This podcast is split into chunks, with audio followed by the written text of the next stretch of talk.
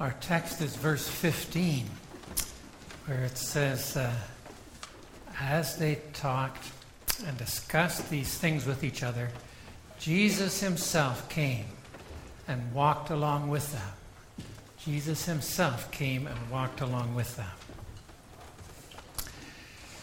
Congregation of Jesus Christ, this is our first Sunday of Lent, and this year, we're going to use the, the story of those who are walking on the road to Emmaus, uh, the sense of a, a spiritual journey. So here, here we have for us the road to Emmaus, that we have the sense of, of being on a journey. So there's the, the village of Emmaus. And here are the two people walking, walking from Jerusalem, Jerusalem where Jesus died on the cross, and they are, they are walking in sorrow back home to Emmaus. And along the way, that the, the, that's the tomb, that's the grave. And uh, the thought of the, the grave along the way, because as we look at this journey, we are thinking of the journey of our lives. And in the journey of our lives, there's always a tomb along the way as well, because death is always in the, in the, the, the picture of the journey of our lives. That's the reality of sin. So there is the journey of our lives that always have a tomb. Our death is always a present reality. So our, our thought this, this Lenten season, looking at the death of Christ, looking at, at our hope in Him as we journey, that we recognize too our journey of faith through Lent and Easter, and especially with this particular text, that, that hope of how Jesus opens the hearts and the lives of those who are traveling to true faith. And so that, that sense, too, as we make our way in our lives, that, that sense of faith central to us. So that's how it was for the, the two disciples who left Jerusalem on that first Easter Sunday evening. Unknowingly, they were embarking on a journey that was much more significant than they had realized. Initially, they were simply making their way to Emmaus, but it became a, a spiritual journey, a journey of, of moving from, uh, of transforming them from lives of, of being perplexed and disappointed and discouraged, and most of all, sorrowful. But in the end, they, they run back from Emmaus to Jerusalem with, with the good news that, that the grave is no longer a threat to us. So, so that journey of faith is what we are going to be looking at and how our Lord continues to work that out in our lives. Often we encounter and deal with much uncertainty and sorrow, disappointment, regret. So, again, in our lives today, Jesus wants to lead us into the true joy of his glorious resurrection and our salvation. So, that'll be our theme through the weeks of Lent. And we'll be reading uh, from Luke 24 uh, several times, taking several aspects of it. This morning, we begin by setting the stage and understanding, first of all, when it says here in Luke 24, verse 13, now that same day, two of them were going to a village called Emmaus about seven miles from Jerusalem. Luke 24, verse 13. On that same day. What day? Where are we here? This is the end of the Gospel of Luke. This is, this is Resurrection Day. This is Easter Day. The story that's told here is a story that's set on that good and glorious day. And so we are actually taking our reflection of Lent and Easter from an Easter Day perspective, which is very good. This day is Easter Day. And that reality of Easter is actually the focus. The focus of Lent and Easter is not Lent, it's Easter. So all of our reflection through Lent will be on Easter. The resurrected living Lord on that day. That's the central day. And that's the central day for our living as well. We here today, we live every day in the assurance that the resurrected Lord is there, is living, is with us. And so that reality is, is a beautiful part of, of looking at Lent and Easter using this text. This is Easter Day, and it gives us a constant Easter perspective that should constantly give us a, a perspective of, of living and serving the risen Lord. Also, in this account, Jesus himself explains all that's happened and why things have happened and what is of significance in his whole life and death. And so that's also part of our being encouraged in faith in him as we see our living Lord with us every day. So, that in terms of setting the stage, realize, recognize this is Easter Day and it affects every day of our lives. It says in Luke 24, verse 13, there were two people on that same day, two of them. So the second thing is who were those two people? Here we have we have just yeah, here's two people journeying on the road. Who were those two people? Well, we know one of them is named a little later. It's mentioned. His name is Cleopas, verse 18.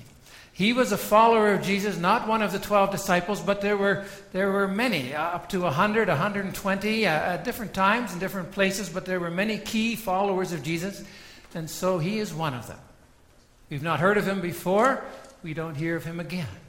Here he is, definitely a key follower, believer in Jesus.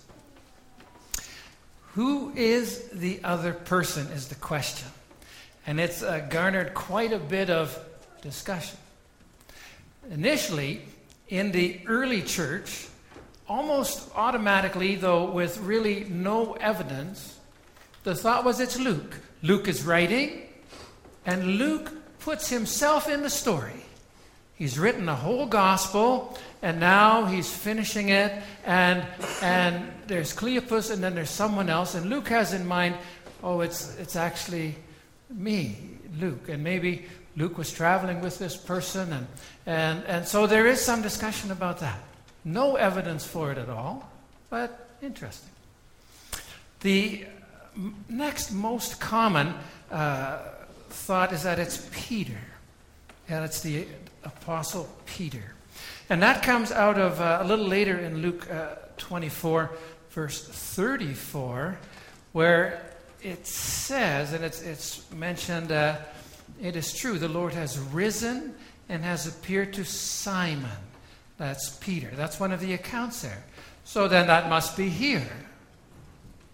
And also 1 Corinthians 15, verse 5, and that he appeared to Peter and then to the 12.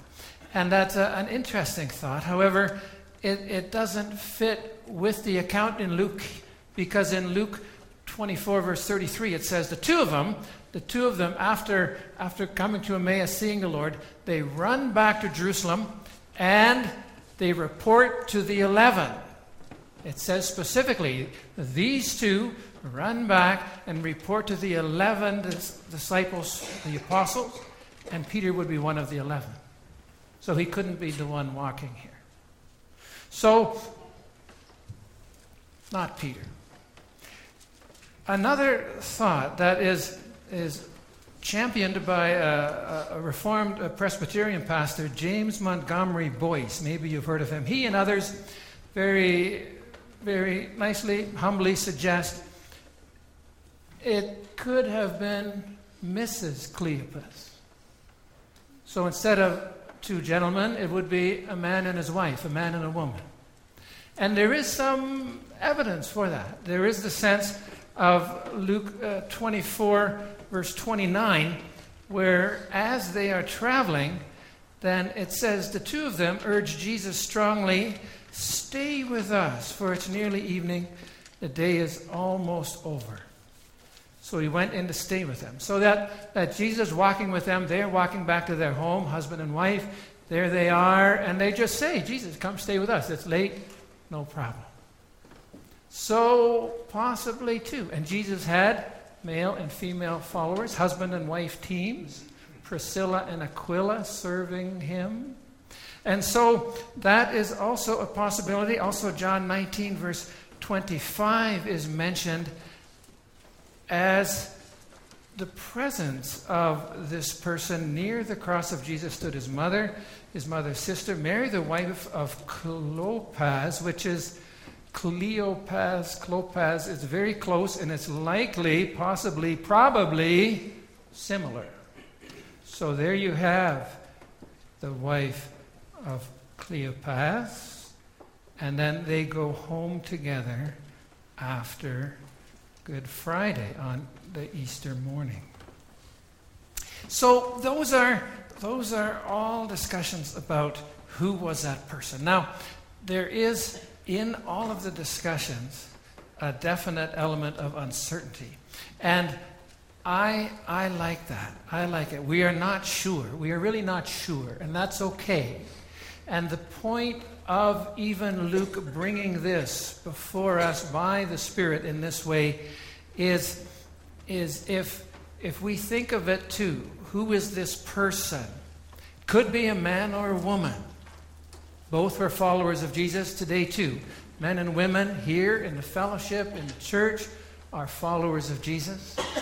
And then the sense of, like Luke, that we, we see ourselves in the story. So I would, I would want you to imagine, I would want you to reflect even on the year, weeks as we go by, as the two people are traveling along.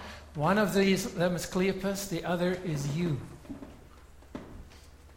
It's you on your journey. I think that's what it's, it's open to, and that's what it's getting at. That us are on our life journey. We, we are traveling too on the road. We are on a journey of faith. And so we can see ourselves like these people, along with these people we are invited in, that we imagine too, we are there. And that we let the living Lord Jesus speak into our life journey. And that's the key thing to let the Lord Jesus speak into our lives. An added element of that is the third question in terms of setting uh, the story here. Uh, we have there the village of Emmaus. Uh, where exactly was Emmaus? It says it's seven miles from Jerusalem. The suggestion is uh, northwest. The historical effort to find it has failed. It's not evident today, it's not evident anywhere. So, was it there? Yes, it was. Is it there now? No. If you want to go and find it, the closest you can come is, is a town uh, called Amwas and it's recorded in Roman history. It's not seven miles, it's about 20 miles from Jerusalem. And so, okay. But again, the point is we don't even specifically have to be absolutely sure where it is right now. But, but even the fact that that we, we might not know exactly where it is, I want to assure you, and then the sense of the account as well, that we know that the living Lord Jesus walks with us here. He walked with them there. Well, he walks with us here. So Emmaus was there. It was important at that time. Lacombe is here. And it's important now. And for those who, who have sorrows and struggles and uncertainty and disappointments in their lives, the Lord walks with us here. So I don't mind the fact that there's uncertainty about Emmaus. There's, there is clear certainty of the care of our Lord who walks with us. So that, that sets the stage a little bit for our uh, entering into the story. As we begin, the first thing we notice of the actual events that are taking place is the sense of sorrow. That is one key aspect of the journey. The journey is marked by sorrow. That's one thing we know about these two disciples that they are sad. The text describes them standing there, their faces downcast, when Jesus addresses them. They stand still, their faces downcast. And no wonder, on, on many different levels, uh, Jesus, their dear friend, has died. When a friend dies, you are sorrowful. Jesus, their, their companion, their, their leader in terms of, of the things of faith and the things of God. And that's all gone now. So they are, they are distressed. They have given three years of their lives to follow him, learn grow. And that's, that's all, guys. There's disappointment. The whole, the whole business, so to speak, the whole focus of life is, is gone. So definitely there is great sorrow. That is a reality of the journey. We see that sorrow is also part of our journey. The good creation of God has turned from glory to the ruin of sin and death. And sorrow is a common refrain in our lives. There is a reality of the journey that it's always marked by sorrow. And I can just look through this whole congregation and I can see and I know that everyone struggles in one way or another. There is absolutely no getting away from it. The journey is marked by sorrow. And that reality of brokenness of sadness, of heartache, of injustice, of death is always there. So, the first thing we need to recognize in this journey, in our life's journey, is that this is a fallen world, a world of sin identified by sorrow.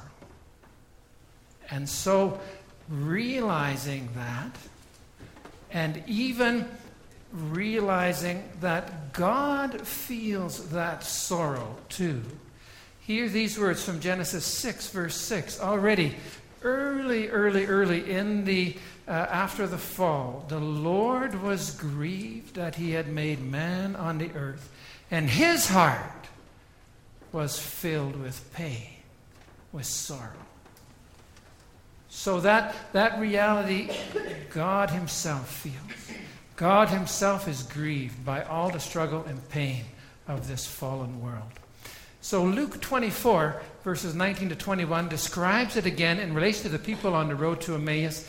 There's that personal sadness, there's the sadness of the dream that has died, of the hope that is gone.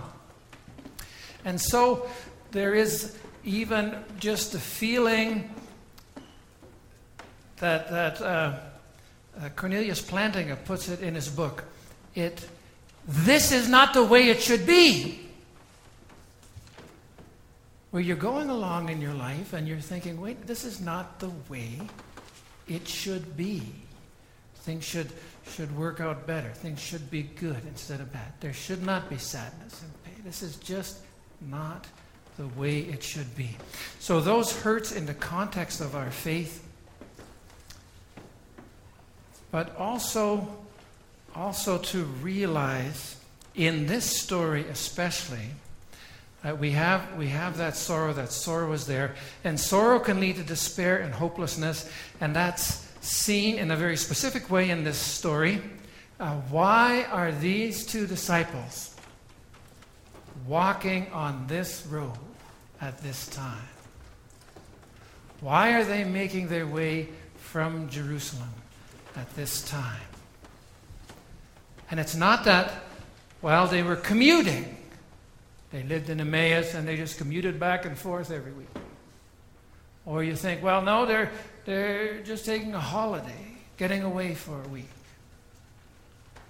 The picture here is they're leaving. They are done with all of this. They are done with God and with Jesus. They are going away and they're not coming back. They are not coming back at all.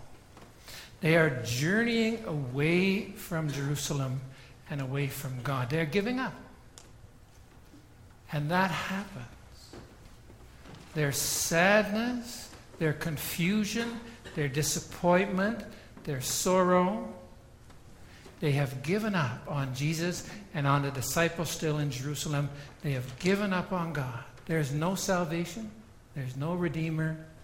The whole project, the whole thing, is not true for them. And that happens. It happens to us, it happens to people when it's tough, when it's hard, when it hurts when we are discouraged and disappointed in ourselves and in others and in God, when we experience hard times or tragic events, it can lead to giving up. And so the picture here is exactly that. These two people on the road away, leaving everything behind, all aspects of faith. And so in this story, too, we are reminded in our journey of life there will be disappointments, there will be sorrow, there will be struggles, and we too will be tempted to give up. Don't, don't even be surprised by that. And don't be surprised that people say to you, I'm, I'm giving up. Because life is not just fun and easy and fine. It's, it's a false hope to always expect everything will be fine and all will go well in my life, in my family, in my church, in my community. You will be disappointed. But even as every evidence proves that this is a world of sin and sorrow, even though everyone has a story that they can share, the wonder of Easter Day breaks in. Jesus himself, who suffered his whole life, we read in the Catechism, Jesus himself, who experienced suffering and death on the cross. It wasn't right, it wasn't good. How could this happen? Jesus himself comes to us, the living Lord, to those who sorrow. And it's just remarkable that, that this is the first thing he does as the risen Lord.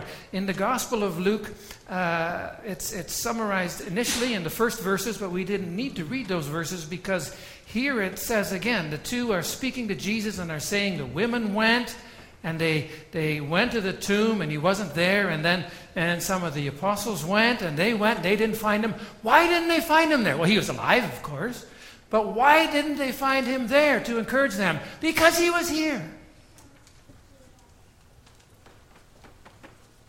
Where does the risen Lord go first? He could go to them, encourage the women. He could go to disciples, encourage them. But these are, are completely distraught. These two people. They are giving up. And he goes to them first. And he speaks to them first. And he says to them, Tell me the sad story of your life. Tell me the sad story of your situation. There's tremendous grace there because these disciples had heard Jesus say, I will rise again. But, but they didn't, didn't connect it together. And even with some of the hints, they still didn't get it. And he could have said to them, Come on! What's the matter with you? doesn't say that. Just like he doesn't say to us. If we are wondering and worrying and doubting, he comes and he says, What, what is it that's, that's upsetting you? What is it that's worrying you? Tremendous grace. He remembers our human frailty, our very limited understanding, and he comes gently in hope to those who are sad.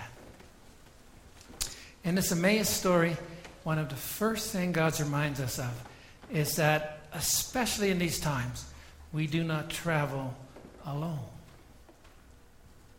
What a wonderful, wonderful comfort. And so that's the text. Jesus came and walked alongside them.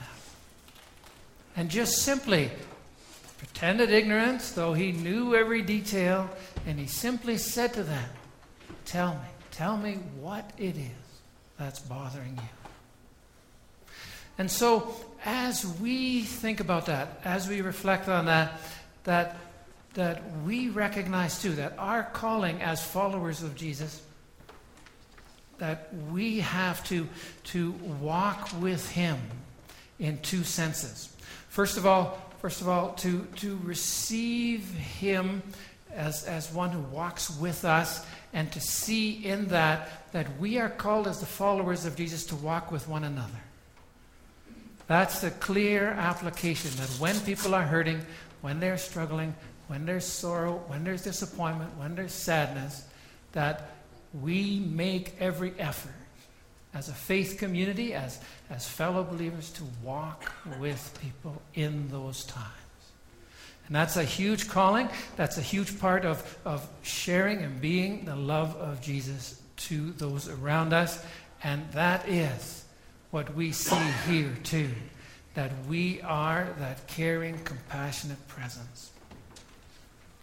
And then on the other side, if we are struggling, when for those who are struggling, the, the sense is, too, that we don't walk away from the fellowship of believers. So there's a, a bit of a, a warning here, too, that as we journey along, as these are journeying along in their sorrow, they're walking away. They're walking away from the disciples, they're walking away from Jerusalem, and in that, Charles Swindoll comments on this passage, and he points out quite correctly that that sometimes we as Christians allow ourselves to get, get completely caught up in our struggles, and they are difficult, and there's no doubt about it, but do not walk away from God's grace to you. Do not walk away from the fellowship, from believers, from this church. Instead, engage things of faith and move towards them. And there too, God will work in mighty ways. So imagine yourself in the story. We are part of this story. And we're going to continue to look at it as we go through these weeks of Lent till Easter. That our life journey includes sorrow, there's no doubt. And that we ourselves continue to come to the Lord, come to his table, come to his word, gather in worship, lift our hearts in prayer and that He continues to come to us as we also seek to encourage one another. Our God says, I've come and I walk along with you. Let's pray together. Heavenly Father, we come into your presence and we thank you for your love in Jesus Christ. And we thank you that that love continues to flow into the sinful, broken world of which we are part. And we thank you, too, that even in brokenness and difficulties, we can be sure that you are there. Lord, it is just so comforting to know that. Lord, we pray that we would continue to experience that individually and as a fellowship, that in our lives, too, you would walk with us each day. In your precious name, amen. We're going to sing as a song of response.